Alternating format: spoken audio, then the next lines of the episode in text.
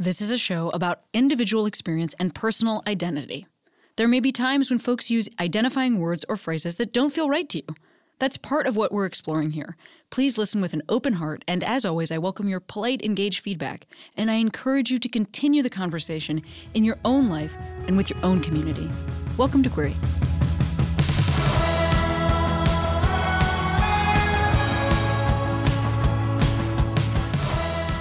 Hey, Queeros, Cami here. Today on the podcast, the musician G Flip, who made massive headlines this year with their marriage to Selling Sunset's Chrishell Stause, Also, a great artist. And it's a great conversation. So please enjoy this chat with G Flip. Also, real quick, do you live in Los Angeles? Well, why don't you come see me December 12th here in LA at the Elysian Theater? Oh, you don't live in LA? You live in Boston? Well, come see me the 23rd of December at Laugh Boston. Oh, you don't live in LA or in Boston? Well, come see me on December 28th in Burlington, Vermont. All of those tickets for all those shows, yeah, they're at uh, CameronEsposito.com slash shows. Enjoy the episode.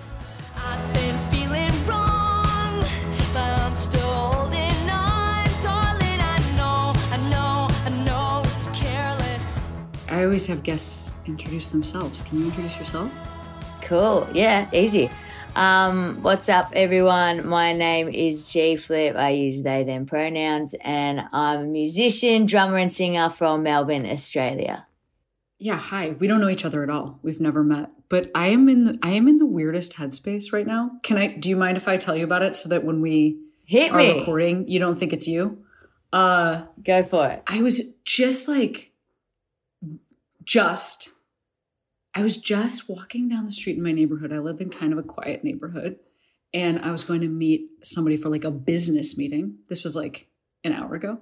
Mhm. And uh, I was on the sidewalk, just walking in a straight line, not paying attention to anything, just enjoying my day. And a dude like came up behind me. I did not hear him. He must have been very quiet. And he, as he was walking past me, he wanted to walk, I think, in the exact line that I was walking in. Not just, he didn't decide to go around me. He walked sort of into my body, leaned over. This is, he's coming up behind me. He got, his hands were like, I'd say two inches from my nose. He clapped really loudly two times and then said, Move out of the way, bitch. It is one of the wildest experiences I've I I I did like a jump scare like it was a haunted house. Like I I screamed and like jumped in the air. Oh my! And I'm then so I said, sorry. What the fuck did you just say to me? And he said, I told you to move out of the way, bitch. Then I said, like, then I tried to fight him and said, like, come back here and fight. Like, I don't even know.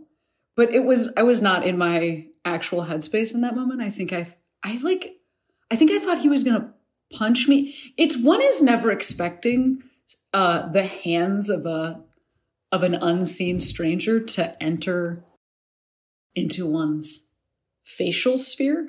I don't. What the fuck's just happened? What the fuck just happened to me? That is. So anyway, Yeah, that is a hectic story. it is a hectic story. Fuck that guy. What do you make of it? Well, it's just first of all, it's just like bizarre. Like it's like It's not bizarre. something that happens every day. The clapping is a weird, you know. What I think like- he was actually like starting to trying attempting to startle me so that I would move. So weird, right? Yeah, it's fucking strange. Well, I'm sorry that happened to you. Um, that's fucked up, and that guy is an absolute dickhead. I think also sometimes when stuff like this happens, and not that that happens every day, I wonder like what, like, is he running around doing that to like women who are wearing skirts? Maybe. Or is he doing that because I Mm, wear what I wear and look how I am? mm. Like, what part of that was like gender ba- gender Mm. violence at me because of my gender. Yeah. Could be. I don't know. Yeah, fuck. That's real wild. I know, and we've we've unfortunately had to move this interview a few times, so like we're just gonna go, but I am in the weirdest zone. So It's all right. enjoy. it's so good. I understand. I got the context now. Mm-hmm. Um, well, I've literally just woken up, so I'm more in. Where a, are you? I'm in Where Australia right now? I'm in Australia. Oh yeah. Yeah, Look at us. look at us. Are you where are you right now in your tour schedule? You were in LA pretty recently. Yeah, so I did. Um, I started the tour in Australia, did the whole of Australia a couple times, and then I went to the states, and then I did a heap of dates across the states.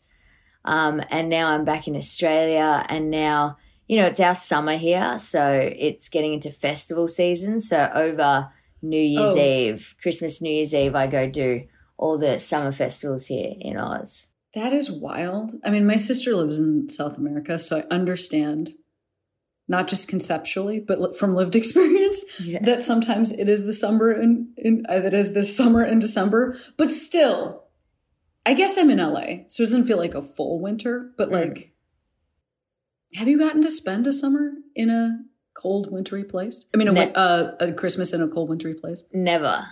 I wouldn't know what that's like. Normally it's hot and we're all outside in the heat and the sun, but I've never done that like classic American movie wintry Christmas with snow falling and shit. Like I've never done that. Um but this Christmas I'm going to be here as well and Chrishell's coming down and we're having Christmas in Australia with the Aussie fam. So yeah, it'll be cute. Well, obviously, that is a that's been a big story in your world. I'm assuming in the last year of your Yeah. life Yes, hundred percent. that you are in like a a pretty public relationship right now. hmm How does that feel? Yeah, I guess. Um, you know, there's a lot of like articles pop up now and then, or paparazzi people follow us, but I don't know. Other than that, like, you know, it's so great to find your person and just like be in love, and we just get along so well, and we're such a vibe together that I don't know. the the bad the bad parts about it, which is like getting followed and trolled and like hectic attention, like just the goodness of our relationship easily outweighs all that stuff. So to be honest, everything's pretty chill. But I'm also Yeah. a pretty chill person, so not much phases me if it's on the outside. You know what I mean? Yeah, sure. Well, wait, what do you mean? What so what phases you that's on the inside? Well, like, you know, out of bullshit that's like people saying shit and Yeah. writing articles and trolls Yeah, and yeah, people having comments about my relationship doesn't affect me because it's, I don't know. I've just got a maybe a tougher skin when it comes to other people's opinions. I'm pretty secure in like who I am and secure in my relationship. So other people's like weird commentary doesn't filter in or affect me. I only care about, you know, the actual relationship at its core and that we're okay and the communication Yeah. is good and we're solid. So right. um I don't really let the outside people and shit that people say affect, you know, our relationship or anything like that. That sounds very healthy. Congratulations on your on your health. Yeah, I think it's I think for any public relationship, you know, it really should just matter about who's in the relationship, not exterior factors of people running their mouth, you know? Yeah, fair enough. I do think though that that is hard. I mean, even if that's true, if it even if that's what should matter, I think a lot of people really struggle with what you're talking about. Yeah, Um, for sure. yeah. Why do you think you're I know you said you're chill, but is there why do you think makes you what makes you so able to hang on to that chill even with that level of visibility?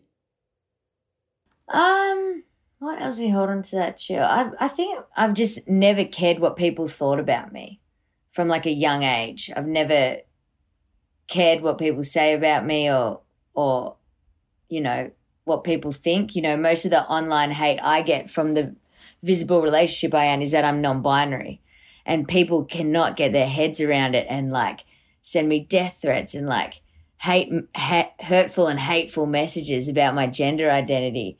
But I don't ever let that. It doesn't affect me because I'm like, it's just who I am. I can't change. I can't be anything else. Like, my whole way I've lived and who I am as a person and you know the kid I'd look I'd look at in the mirror from like 5 6 years old like I never understood my gender and I people's comments can't take away all of that and can't take away how I feel and can't take away how you know I am. So other people's comments about my gender never affect me and make me upset ever. And I get crazy shit written about me online but it's just like you know, for me, it I can't change who I am. I am non-binary. I feel non-binary. It makes so much sense to me. Um, so yeah. Well, whether your relationship is public or not, in your case it is, but I know there are plenty of people who be listening Mhm. um, who identify with what you're talking about. And I do. So it's my perception. Let's like literally just, this isn't Mhm. even real life, but television. I put a character on TV uh, last year who got married to my character, a character who had been previously perceived as straight on a show, who like has long, had long hair before that character met my character, and then had like a more rock and roll haircut. Um, I've done so I've done so many queer I've played so many queer characters on television. Mhm. And I've never had people be mad at me, but also at the character for the way that they were at this character who got married to somebody that they had previously that had Yeah. previously been married to a man on the show. This, this character had been married to a man. They had a child together. They got divorced. And there was no like sh- the, the character wasn't introduced as pan or bi and then there was this like queerness that was found later in life this is a scripted tv show it has nothing to do with me um, people were pretty pissed and people were pretty pissed about the way that i look and the way that my character was styled and also like a lot of people it turns out were really stoked you know so i think that people who are pissed take up a lot of space on the internet and people who are stoked like might just go like make their food or whatever like they're just Yeah. like watching the show and they are not like in Yeah. you know they're not like it's not that serious for them Yeah. um but just from that experience because it's been a long time since i was dating somebody in my real life who Mhm. i was their first queer relationship Mhm. um but even in that experience i i was like it is 2023 like i Mhm. just was like oh this is where we are like people are pretty mad when somebody that they value for her straightness Mhm. um, does something that they don't understand. And perhaps some of that may be relatable or analogous to some things you've experienced around what you're talking about with this hate, ma- hate mail. Is that what is that what you deem is creating that sort of reaction in people? Like Oh, their opinion of who you're dating and who they thought she was. Yeah, I think it's a culmination of just being queer in general. We Um, love being queer because yeah. of the way it makes some people so mad.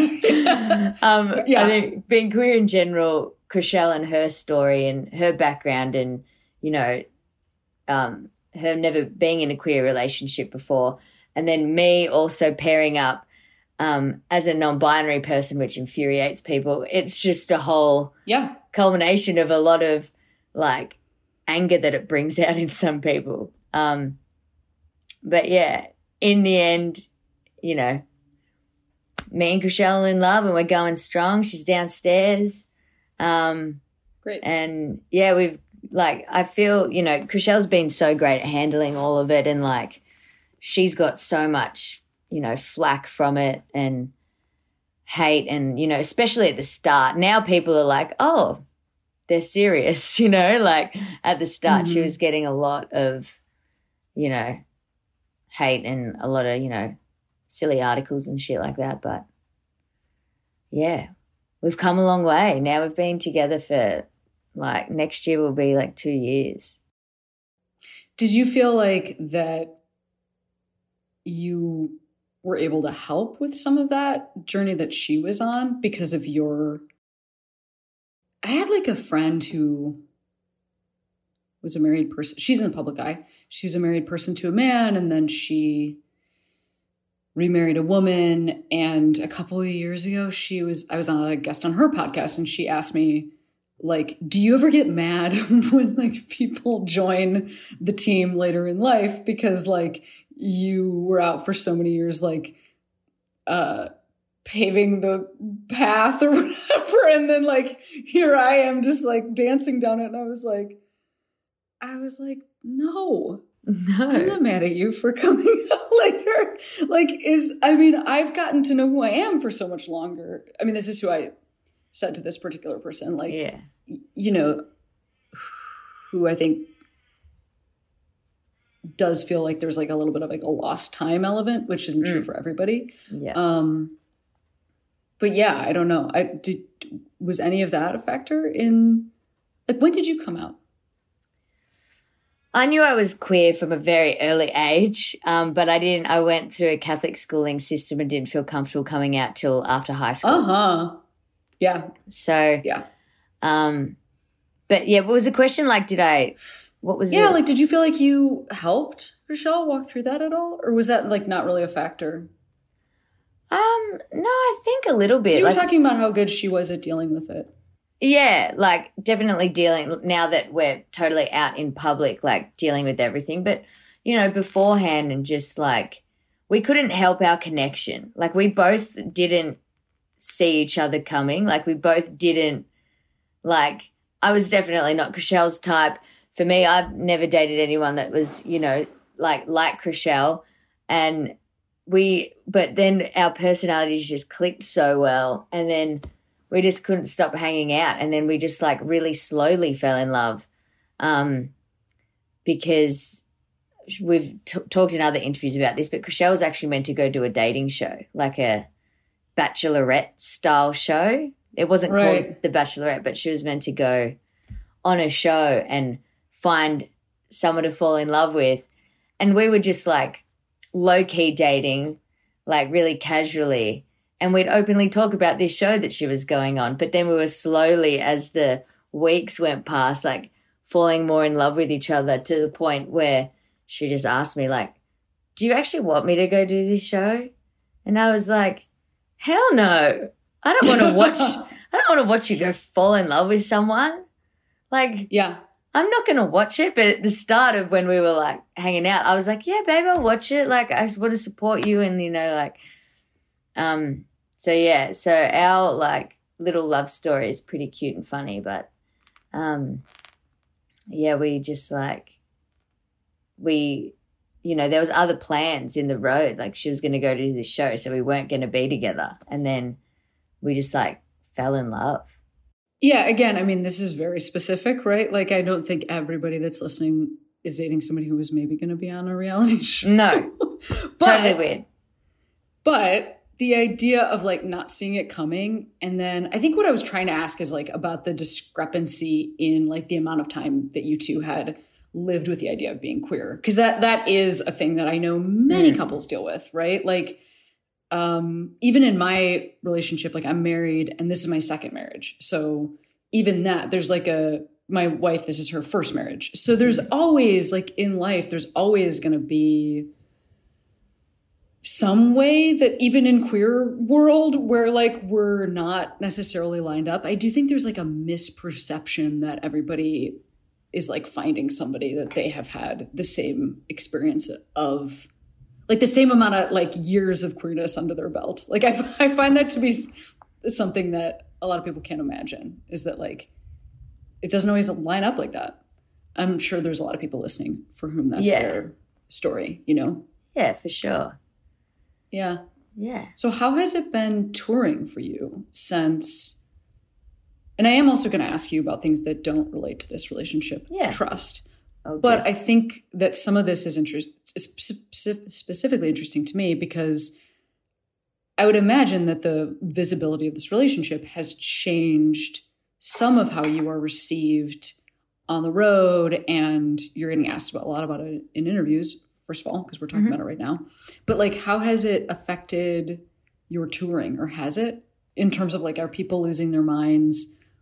screaming her name when when you're playing like is that stuff happening Yeah, definitely. If Chrishell comes to a show, like everyone absolutely loves it, and everyone's like ah, or then I'm like, as soon as I say like, you know, I wrote this song about my wife, everyone just loses their goddamn mind, and then they're all looking for her in the room, and normally she's got a little posse, a position, little position somewhere in the room that's like near the sound desk or side of stage and everyone loses their mind. But it's really cute you know? People um especially like our fans love us together. And when we're together just on the street or at a restaurant or at a bar you know you know it's so cute when people are just like oh like you know they're from the lgbtqa plus community as well and they're like you know thank you so much for the visibility and like in the Mm. end that's the whole reason we did the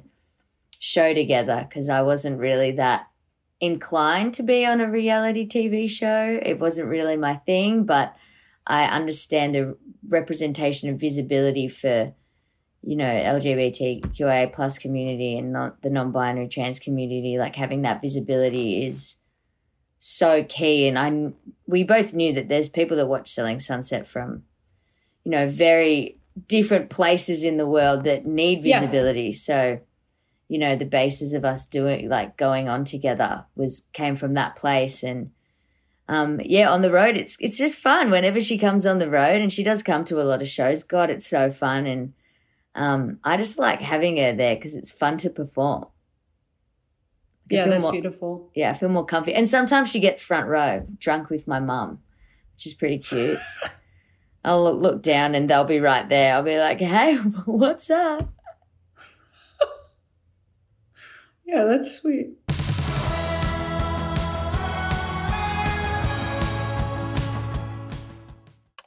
Back for another game. You know it. What's going on?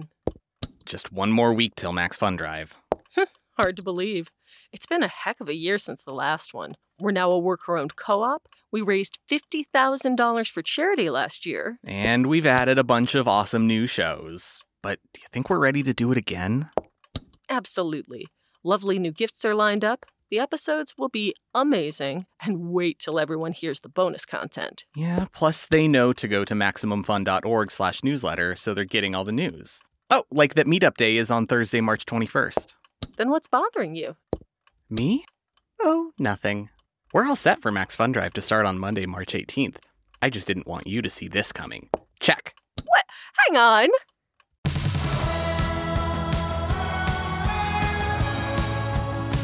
This is a slight transition but um drummer. Yes. But also singer.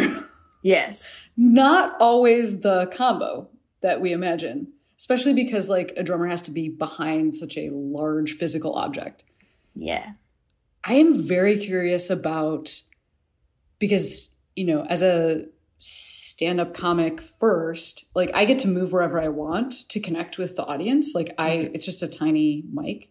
Um, and so I can get real close and I can really engage with people in a very specific way. And I'm so curious about the experience of, you know, being a vocalist that's also behind and like the combining those two different types of expression because like a like hitting a drum set is so different than you know like a freddie mercury stalking the stage sort of a vibe like what is Yeah.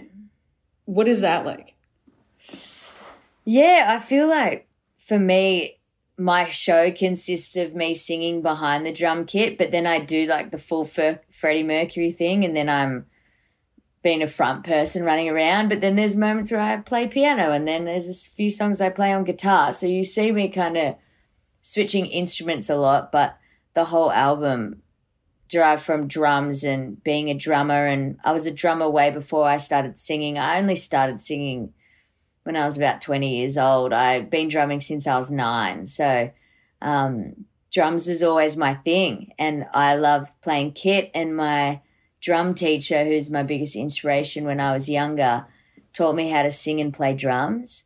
And didn't actually teach me how to sing, taught me how to separate my voice from my body playing drums. So she would get me to play drum charts. So I'd read drum music and be playing. And then she'd make me have a conversation with her. So then I would put my body on kind of like an autopilot playing the drums. And then I'd just be having a chat with her. And it made me separate my brain. That is so interesting. yeah. No, what were you saying? It made you separate your. my my brain and my thoughts of what I was talking about. You know, what do I have on after school? What you know subject do I have next? Like what teachers pissing me off? Like while my body's just like in autopilot, and that way it's separated the two. So whenever I'm singing and playing drums, um, my I'm my body's kind of on autopilot. I'm not like really thinking about what my body's doing, and I'm so comfy on drums because that's my first instrument. So and I know all my my songs so well. So all I'm actually thinking about is what the fuck is the next lyric? Because remembering lyrics for me is the hardest part of my job because, like, I'm so used to playing instruments that it's more the I'm, you know, not as I am a comfortable singer, but like I haven't done, haven't been a singer, and I'm not a trained singer either. So I'm like, yeah, still like getting that solid. Actually, I completely relate to that. Just hmm. the idea of like separating my brain from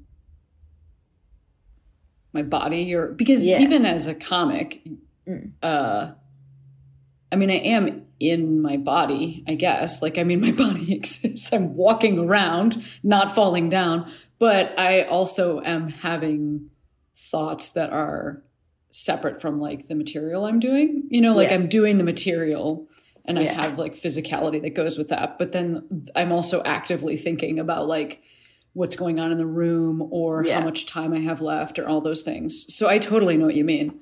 Mm. Yeah, I hear you. Yeah. That's wild. And then it's- and I, it's- I love that. I love that thing your teacher had you do. That's so interesting. Yeah. And I feel like probably with being a stand up comedian as well, it's like when you have a good show, everything's just so in flow. Like your body and like your mannerisms or and your brain and like, you know, interacting with people in the room, like it's just like a flow state and everything just like goes so well and you're like, fuck yeah, that was a good show. It's the same with I guess being a musician, like your everything's working and it's just flowing really well and everyone's vibing it and you're getting, you know, the right reaction. So, yeah. What about you broke your wrist? Like last year, do you, that happened, right? I'm not Yeah. making this up. No, it was, I was, did a pride run of shows. I did Houston, Oklahoma City, and Chicago on a weekend. Um, Thursday, Friday, Saturday. No, it was Friday, Saturday, Sunday shows. And we arrived in Houston on the Thursday night. And me and my band, um, and my new manager, and she'd only been working with me for a couple weeks. She came on tour for the first time, and we went out to a bar, and we were playing pool, and we were having beers, and then there was a foosball table. You know the little soccer table. Yep. You know those little, yeah, that thing. Yeah, yeah, and yeah, the- for sure. and then there was another game which is like the punching bag that you punch it and you get a score. Like so, then yeah, I know the one. so yeah, me and all my bandmates all went back and forth, and I was getting pretty close up with the boys. Um, so I did a run up and threw my whole body into my fist, and then just broke. I just broke my hand actually. Just You broke your you broke your own hand punching that bag. But let me ask you a question: What was your score like? Was it? Did you win? I didn't win. No. I No. didn't. I didn't win. I just like went to the hospital. Well, actually, I didn't go to the hospital. I didn't go to the hospital straight away. I was trying to be really tough. I was trying to be, you know, a tough guy and like didn't go to hospital. Then I called Chrishell at like three or four in the morning and was like, "Oh my god, my hand hurts so much," and like put a video of what my hand looked like. And then Chrishell was like, "Baby, go to the hospital now." So I was like, "All right." So I woke up my manager who was like asleep and then had to go to hospital. But then, you know, I I remember practicing as a kid. Travis Barker on a plus 44 tour. You know, he plays in Blink 182, but he's got another mm-hmm. band, plus 44. He broke his right hand and he did a whole tour one handed. And I remember as a kid being like, one day that might happen to me, so I better start practicing all my songs one handed. So as a kid, I would practice heaps of songs playing them just like Travis Barker did one handed. So when I was in, so yeah, when I was in the hospital, um, and they'd given me something to help the pain go away, I was just like practicing my whole set one handed, and then I got on stage not too long after. I was in the hospital for quite a few hours, and then yeah, played the show. Played the next three shows on that Pride run: Houston, Oklahoma, and Chicago Pride. I played those three shows in a sling, and then I got a cast on, and then I had to play one of my biggest shows in Australia, which was in front of about thirty thousand people. But I trained every day, so I had like a schedule, and it was just like boot camp of me training how to do because I didn't want to change one thing in my set. So I played every song how I would do it and did a five minute drum solo one handed. So yeah. I mean, you know, I mean, this is cool, Um, right? This is like this is cool behavior. I mean, not. I'm sure the experience wasn't cool, but from the outside, this story, you sound cool. Like I'm Oh. sure it looked cool. Like even though I'm sure it also hurt, yeah. I'm sure that I, I don't know. That sounds very like riding up on a motorcycle in a leather jacket sort of behavior. Yeah. Well, I think just from a young age, I saw other people do it one handed. So I was like, well, if they can do it, I can do it too. So, and yeah, so I had a cast on. To be honest, the hardest thing to do was have sex with a cast. like on your right hand. Like, yeah. Well, I'm left-handed oh, well, you'd just be, that. you'd be so fine, but you know, like just everything else, like drumming, everything else is easy. Like also, like yeah, I'm right-handed, so left hand is like my least dominant hand. But like I, I was pretty self-sufficient. I think actually, like could do everything normal. Like brushing your teeth was easy, washing my hair, like. It didn't phase me too much. I, I think it was the other day, Chrishell said, like, it was so weird. You had your broken hand, but it didn't really affect or phase you too much. And I think it looked pretty rad having a cast on. Yeah, that's what I'm saying. It's it's like that's that's cool. Yeah. it's cool. Yeah. Mm. But I'm sorry about the sex. you know, just like certain things what? You can't lean Yeah. on this arm. You can't, you know. It was like a pretty, yeah, solid cast. It was fucked. Anyway. Did you feel when you getting through those shows one handed, did, did that, did you feel like, I guess I can just do anything that needs to be done? I feel like a lot of people would have canceled Oh, no. their, no, for no. their, their upcoming shows. it would take me a lot to cancel a show. I'm definitely one of those people that's like, we can, you know, like Dave Grohl from the Foo Fighters. He fell off stage, broke his leg, went to hospital, came back, and finished the show. I would, I would do that. Yeah, I would never want to cancel a show if it wasn't for, like, really serious reasons. So, I just feel too bad. People have like paid their money and worked hard for getting a ticket and then last minute not rolling up. So the very first show after I broke my hand, I was like quite high on pain medication. So that was a funny show because I was saying weird shit and I was behaving strange. But all the rest of them were easy. Like and it was a fun challenge for me. I like little challenges and I like working towards something and improving. Like that's fun for my brain. Yeah, it sounds like it. it sounds like you're quite a hard worker. And even the like not canceling shows thing.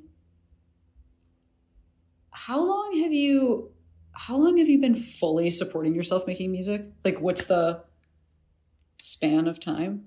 Well, to be honest, I've actually never had a job outside of music. So my first job Yeah. ever since I was 14, 15, um, I pretended I was 18 and was a drum teacher at a music school, which I did not look Mm. 18 at all. But I got a job as a music teacher. Um, and then I was DJing to support myself to make money. I was working in a drum in a drum shop. I was drumming in wedding bands. I was playing in multiple bands around Australia and Melbourne. Um, I even ran kids' parties that were like rock star kids' parties, teaching kids how to be rock stars, which is a funny one. Um, that is great. yeah, I'd hand out pamphlets in front of like our arenas when big bands would come play uh, about other shows. Like everything I did was in music, but since my G Flip career took off, um, Yeah. that's been about six years. Five, yeah, six I wonder. One thing that is wild for for me is that um, I'm like 15 years into into touring and like 20 uh, plus into like performing every night, you know, kind of a thing. And for the first time in my life, I have in the last year um, canceled a bunch of shows because of like some mental health issues Mhm. and it is so wild because i i think i thought that like there'd be a place where i just naturally stopped. Like i think i thought that there'd be like a finish line and then Yeah. that many years into touring i realized like i either have to tour forever or i have to or i have to stop. Mm. and i don't i didn't like realize that. And maybe there are also some people who never want to stop. I don't know. Mm. um but it is weird. I've never made this decision before. I've never like just in what you're talking about i totally agree and know what you mean about like people dr- drive or fly in for shows or people Mm. like make their plans around it people get babysitters people like you know buy those tickets and so that really does matter to me and also like I had a wild experience this year and I just rebooked these shows, but I Mm. flew to Boston from LA and landed and was like, I should not be on stage. Yeah. And I called the people that I work with and I was like, I need to not I need to not do these shows in Boston. And then I was supposed to go I was supposed to be gone for like 10 days and be in Mm. Boston and Vermont. And it was wild. Mm. They were like sold out shows. I, I went guess- to a, my hotel and then I flew back the next day. I have never made a decision like that in my life. Your your work would be so tough though because when you're on stage, you're just solo and alone with the mic. I feel like for my work, I can because I'm playing instruments and stuff, and playing instruments is like my what I do for like meditation and like you know chilling out and for fun. So I don't have to talk at the audience the whole time. But for you, like like your job, that is like you've got such a tough job to give your whole self because it's just you at a microphone like like your job i admire comedians and stand up comedians so much because i'm like fuck you mentally do have to you know be be there like to to do it. And i totally get how hard that would be. I feel like yeah stand like your job is wild. And i know totally if i wasn't mentally there i i would have to can- cancel shows. I feel like my kind of what what i do for a show i can kind of zen out with an instrument and not have to speak as much Wow, yeah, I guess I've never thought. I mean, that's awesome. You know, that's really beautiful to hear. I sup- yeah, I think that's how I, I part of that's where I got to. I was like, oh, I'm like not doing great, and I don't know that an audience. yeah like I think I might freak an audience out. Like it, like Yeah. they're like, "Is this person okay?" And I was like, "That also doesn't seem like the vibe." Like people Yeah. are like leaving a show and they're like, "We feel genuinely worried for Cameron." Yeah. Like I was like, "That doesn't seem like a good use of people's time and money either." You know? Yeah. Um, So I hear you. I mean, it is that's I do not relax by doing stand up comedy. I do not meditate. I do not meditate by doing No. stand up comedy. No, that's not my meditation. Mm. Um, do you do you play music for fun? Like in your in your off time? Is that Yeah. still Yeah, wow? I do. Well, I'll just like sit at the piano or just sit at my kit. Um, Yeah. or just like write in general. Like I'm always like singing, so a lot of my song ideas come from me like singing in the shower, singing in the car. Um, and then I have to work out is that a song that I just made up or is that a song that I've heard before? Um, Mm. And most of the time it's a song that I've just like made up or a melody I've made up or something. And then I grow it from there. But instruments are just like my favorite thing. Like every house I have, in majority of the rooms, like right now, this room has like guitars and keyboards Oh, yeah, in yeah. it, like all over the house. There's every house I live in, and now even Chrishell's house has instruments everywhere as well. Like I just like having instruments around always.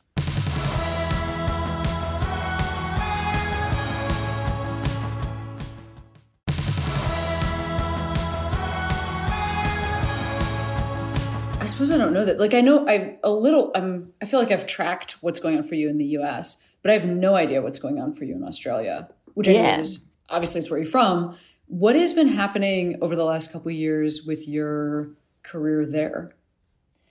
Yeah, um, I guess you know this is my main. Australia's got my main audience, and I'm growing in other territories.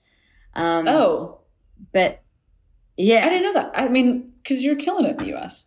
So yeah. you're Well, double killing it in Australia. I feel like I'm such a ba- like a, a smaller artist in the US. Um, Mm. no, over here, you know, I've, you know, it's been I've been very fortunate, and I have such a good fan base, and the, uh, yeah, I they they get around me here a lot. You know, Australia really supports me, and every tour I've ever put on here is sold out almost like pretty quickly, and um, yeah, uh, Australia just has really got around my music and my show and me as a person and my life. And I guess I felt like I was kind of hitting the ceiling a little bit in Australia like um you know we're such a smaller industry and you know I think our population is less than California you know like we've a big in size our country but a smaller population and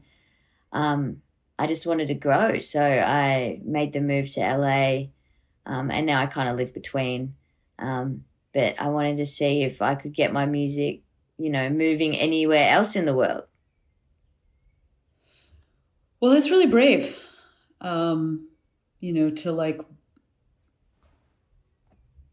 walk away from a sure thing or a place where you're selling it like that and try to expand. I mean, it's not exactly the same thing, but I am from like I started in Boston and then moved from Boston to Chicago, which is a bigger market. And then in Chicago, moved to LA, which is like the biggest mm-hmm. market, right?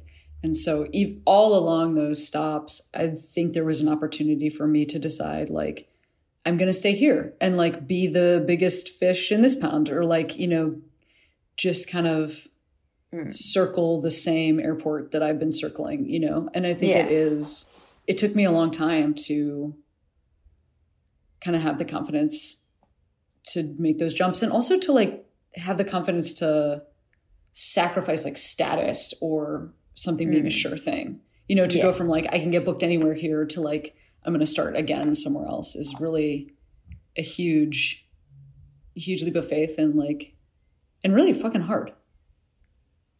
Yeah, it's been a bit interesting, but all in all, like I really like LA. Um, and I found I think when you move to LA, you got to kind of find your people, or else it'll swallow you up a little bit. So Yeah. I think finding my good, you know, friends and finding people, um, uh, and like just understanding it and getting it and getting how humans are in LA because people in America are a little bit different to people in Australia. Um, so yeah, but I really, really enjoy being in LA. Like I can't wait to go back. Um, I love the weather. I love how creative it is, and like every single motherfucker does something. Um, and yeah, it's been cool. And you know, I feel like my career, my music career, is like starting to you know get a bit of traction in um in the US. Like I just did my first tour.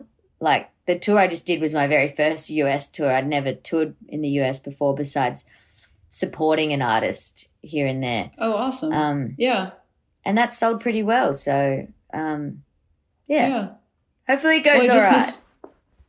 Yeah, I just missed you in LA. I was I had like something else going on that night. So never again. Next time you play LA, I'm totally there. Fuck And yeah. I can't wait to see all of what you do. Fuck yeah. I am aware of the time and I know that I need to get you back into your morning and like breakfast and stuff. Um, so I just, before I let you go, I want to ask you what I should ask everybody, which is to shout out a queero, a person, place, or thing that made you feel you could be who you are today. Do you have somebody you'd like to shout out? Is it- place? Or it need, does it need to be someone that they need to go find, like look up, or No, no, no. Just somebody that's mattered that has mattered to you. Yeah. oh, I, my queero would definitely be my drum teacher, Jenny Rose Morris, who's passed away, but she's watching um, from above. And she's just like my biggest inspiration in life and made me fall in love with drums and made me believe that I could be a drummer and a drummer singer and is like one of the key people in my life that made me who I am today. Yeah, that's awesome. Well, look at you. I mean, she was right. So that's rad. Yeah. Yeah. Cool, Well, thank cool. you very much. And it was great talking to you. No stress. It was great talking to you too. And um, I've got to come see one of your stand up shows. Yeah. When are you back? I'm not going to come back till Jan, I don't think. So I'm here for the rest of the year. Yeah. Great. Well, have fun there. And Cool, cool. I'll hit you up. Come see Awesome. me. And then I'll come see you. We'll make it all happen. Okay. Love it. Sweet. All right. yeah. I love it too. Right. Thanks, mate.